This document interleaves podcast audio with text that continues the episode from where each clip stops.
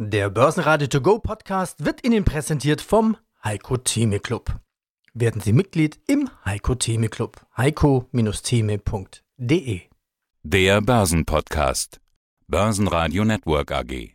Das Börsenradio. Marktbericht. Im Studio Sebastian Leben und Peter Heinrich. Außerdem hören Sie diesmal den globalen Anlagestrategen Heiko Thieme mit der Meinung, dass die aktuelle Entwicklung eine Übertreibung ist. Carsten Pschesky, Chefvolkswirt von ING zur Strategie von Christine Lagarde. Zu den Zahlen von CR Immo CEO Andreas Quint und zur Aktie von Avis One GBC-Analyst Matthias Greifenberger. Interviews in ausführlicher Version und weitere Beiträge hören Sie auf börsenradio.de oder in der Börsenradio-App. Der DAX galoppiert einfach weiter. Die 11.500 Punkte waren keine Hürde, es ging bis über die 11.700. Schlusskurs war etwas darunter bei 11.658 Punkten mit plus 1,3% Der ATX in Wien legte 1,6% zu auf 2.251 Punkte. Für gute Stimmung sorgte heute mal wieder Aussagen der Politik, wo EU-Kommissionspräsidentin Ursula von der Leyen von einem 750 Milliarden Euro Aufbauprogramm für Europa gesprochen hat. Und von der Notenbank, wo es Signale für mögliche weitere Lockerungen gibt bzw. Verlängerung der bisherigen Programme. Heiko Thieme, globaler Anlagestratege.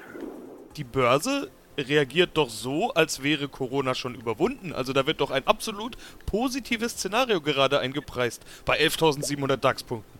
Das ist richtig. Auf den Punkt will ich jetzt zu sprechen kommen. Ich sage, jetzt ist die Frage, also das haben wir, wir haben bei 8.250 eine Unterbewertung gehabt, oder beim Dow Jones Index bei 18.200.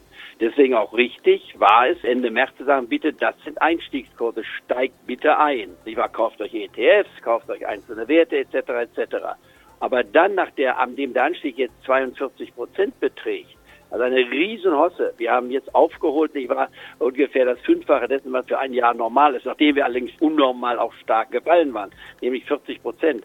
Das heißt, wir leben in einer Situation der Extreme, die in dieser Form noch nie da gewesen sind. Gleichzeitig haben wir, und das ist entscheidend, von Seiten der Notenbank eine Liquidität bekommen, die größer ist als all das, was wir bisher gesehen haben. Nebenbei als Randbemerk, es muss auch irgendwo mal finanziert werden. Irgendeiner zahlt die Rechnung. Wir können das Geld ja nicht aus der Luft drucken. Und deswegen hat die Liquidität hier, weil die Alternativen fehlen. Immobilien sind relativ uninteressant, weil sie teuer sind. Der Rentenmarkt bietet keine Alternative mit Nullzinsen quasi. Spargeld lohnt sich nicht mehr. Gold ist nur marginal interessant und wir haben gar nicht genügend Gold, um alle Anfragen oder Nachfragen zu lösen, wenn es zu einer allgemeinen Goldnachfrage käme, die sowieso aus meiner Sicht fundamental keinen Sinn macht. Goldminen ja, haben wir auch empfohlen, nicht wahr, haben sich auch gelohnt, aber es gibt keine Alternative zur Aktie. Insofern greifen die Menschen wie ein Strohhalm zu jedem, was jetzt läuft. Es ist die emotionellste Erholungsphase, die ich in dieser Form jetzt erlebe in den letzten zwei, drei Wochen. Und da ist es verdammt schwer, das muss ich zugeben, zu sagen, ich bin nicht dabei. Ich habe ja auch in meiner Marktprognose vor, äh, glaube ich, knapp zwei Wochen einmal geschrieben, ich bleibe Zuschauer, schaue mir das an. Und hätte man mich gefragt, noch vor wenigen Tagen, ist 11.726, was wir jetzt genau aktuell haben, denkbar, würde ich sagen, denkbar ist alles. Den Satz kennt jedes Clubmitglied von mir an der Börse, aber es macht keinen Sinn. Es ist rein von der Bewertungsbasis von den zu erwarteten Gewinnentwicklung wäre es eine der höchsten Bewertungen der Börsengeschichte schlechthin. Mit einer wirtschaftlichen Aussicht, die alles andere als rosig ist. Wir haben 40 Millionen Arbeitslose in Amerika und diese Zahl wird nicht drastisch fallen. Wir haben eine leichte Öffnung der Wirtschaft. Das wird aber noch nicht eine Normalität bedeuten. Und wer eine Normalität noch in diesem Jahr erwartet, der träumt der ist echter Träumer. Wer eine Normalität im nächsten Jahr erwartet, der ist nicht nur optimistisch, der ist ein Superoptimist. Der erwartet, dass zum ersten Mal ein Wunder passiert in der medizinischen Wissenschaft, dass wir einen Virus haben, der einen Impfstoff findet, schon im Laufe dieses Jahres, am Jahresende. Und wir werden alle in den nächsten zwölf Monaten erfolgreich geimpft sein und der Coronavirus ist kein Problem mehr. Das widerspricht jeglicher Erfahrung. Carsten Jeski, Chefvolkswirt der ING in Deutschland. Lagarde spricht gerade noch auf einer Veranstaltung. Sie sagte, es ist sehr wahrscheinlich, dass das milde Szenario, was sich die EZB bereits ausgedacht hatte, überholt ist. Und das sagte Lagarde in einer netzübertragenen Veranstaltung. Es ermöglicht, dass die Realität zwischen dem mittleren und dem schweren Szenario liegen werde. Ja, von welchen Szenarien müssen wir denn ausgehen? Ja, da geht es Frau Lagarde in der EZB nicht anders als allen anderen Konjunkturforschern, so wie uns auch. Wir wissen, dass schon im ersten Quartal der, der Einschnitt, die Wachstumseinbußen größer waren, als einige gedacht hatten. Damals hatten wir nur zwei Wochen von Lockdowns, aber Industrieproduktion, Exporte, auch Einzelhandel sind überall abgestürzt. So, damit haben auch alle angefangen, jetzt nochmal das zweite Quartal genauer anzuschauen, obwohl wir davon auch noch nichts wissen, bis auf äh, ein paar Vertrauensindikatoren.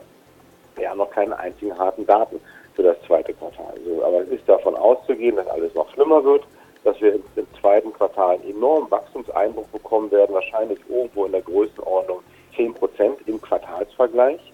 Und dann kann ich auch für die Zukunft kein einziges Wirtschaftsmodell benutzen, denn die Wirtschaftsmodelle sind immer basiert auf ja, Beziehungen von Variablen in der Vergangenheit. Das heißt, ich muss Annahmen treffen, Annahmen über weitere Lockerungen, kommt das Virus nochmal zurück, ja oder nein, und, so, und da gibt es eine enorme Bandbreite. Und natürlich das schlimmste Szenario, was auch die EZB ja vor einem Monat schon mal präsentiert hatte, da würde ich in der Eurozone ein Schrumpfen von ungefähr 15 Prozent im Gesamtjahr 2020 sehen. Das kann auch noch schlimmer sein. Und ich denke, realistisch, oder realistisch, Konsenserwartung ist aktuell, dass wir irgendwo so zwischen minus 8 und minus 10 liegen werden. Gewinner sind die Autobauer und Conti, alle vorne mit dabei. An der DAX-Spitze Daimler mit plus 8,9%, gefolgt von Covestro mit plus 6,2% und BMW mit plus 4,9%. Verlierer waren Merck mit minus 2,2%, FMC mit minus 2,3% und Infineon mit minus 4,5%. Hier drückt vor allem die angekündigte Kapitalerhöhung die Kurse. Infineon will mit der erwarteten 1 Milliarde Euro unter anderem die Cypress-Übernahme mitfinanzieren. Ja, guten Tag, Herr Heinrich. Andreas Quint. Ich bin der Vorstandsvorsitzende der CA Immobilienanlagen AG. Sie sind also quasi auf der glücklichen Seite des Lebens, auch mit Ihren Immobilien. Wir hatten gestern ein Interview mit der UBM und hier berichtet uns der CEO Winkler von einer neuen Strategie. Die UBM erfindet sich neu. Die rücken von der Essie-Klasse Hotel für die nächsten Jahre ab. Kann man sich bei UBM gut vorstellen. Haben Sie vielleicht auch eine neue Strategie? Nein, wir sehen unsere Strategie im Gegenteil jetzt auch durch die Covid-19-Krise klar bestätigt. Diese Ausrichtung auf Büroimmobilien in Top-Lagen, in Top-Städten, äh, in Top-Ländern, das ist unseres Erachtens genau richtig. Wir sind im Grunde genommen von der Strategie für solche Krisen sehr gut aufgestellt. Egal was passiert, Büros in äh, Top-Lagen werden immer nachgefragt sein. Da sind wir schon zu 90 Prozent, wie gesagt, ähm, investiert. Äh, wir sehen auch die Länder, die Städte und die Konzentration auf die Lagen in den Städten weiterhin sehr positiv. Also wenn man nun zu den drei Prozent äh, am wenigsten Betroffenen gehört, dann macht das, glaube ich, eine Strategieänderung nicht notwendig. Und insofern werden wir jetzt auch keine wirkliche Strategieänderung vollziehen müssen. Guten Tag, mein Name ist Matthias Greitenberger und ich bin Finanzanalyst bei der GBC AG. Heute geht es um Logistik, um Avis One. Natürlich mit der Corona-Überschrift. Wir hatten jetzt einen staatlich verordneten Lockdown mit harten Folgen für die Wirtschaft. Wie groß die Folgen sein werden, na, das wird man noch sehen in den Q2 und Q3-Bilanzen der Deutschland AG. Die Wirtschaft stand still.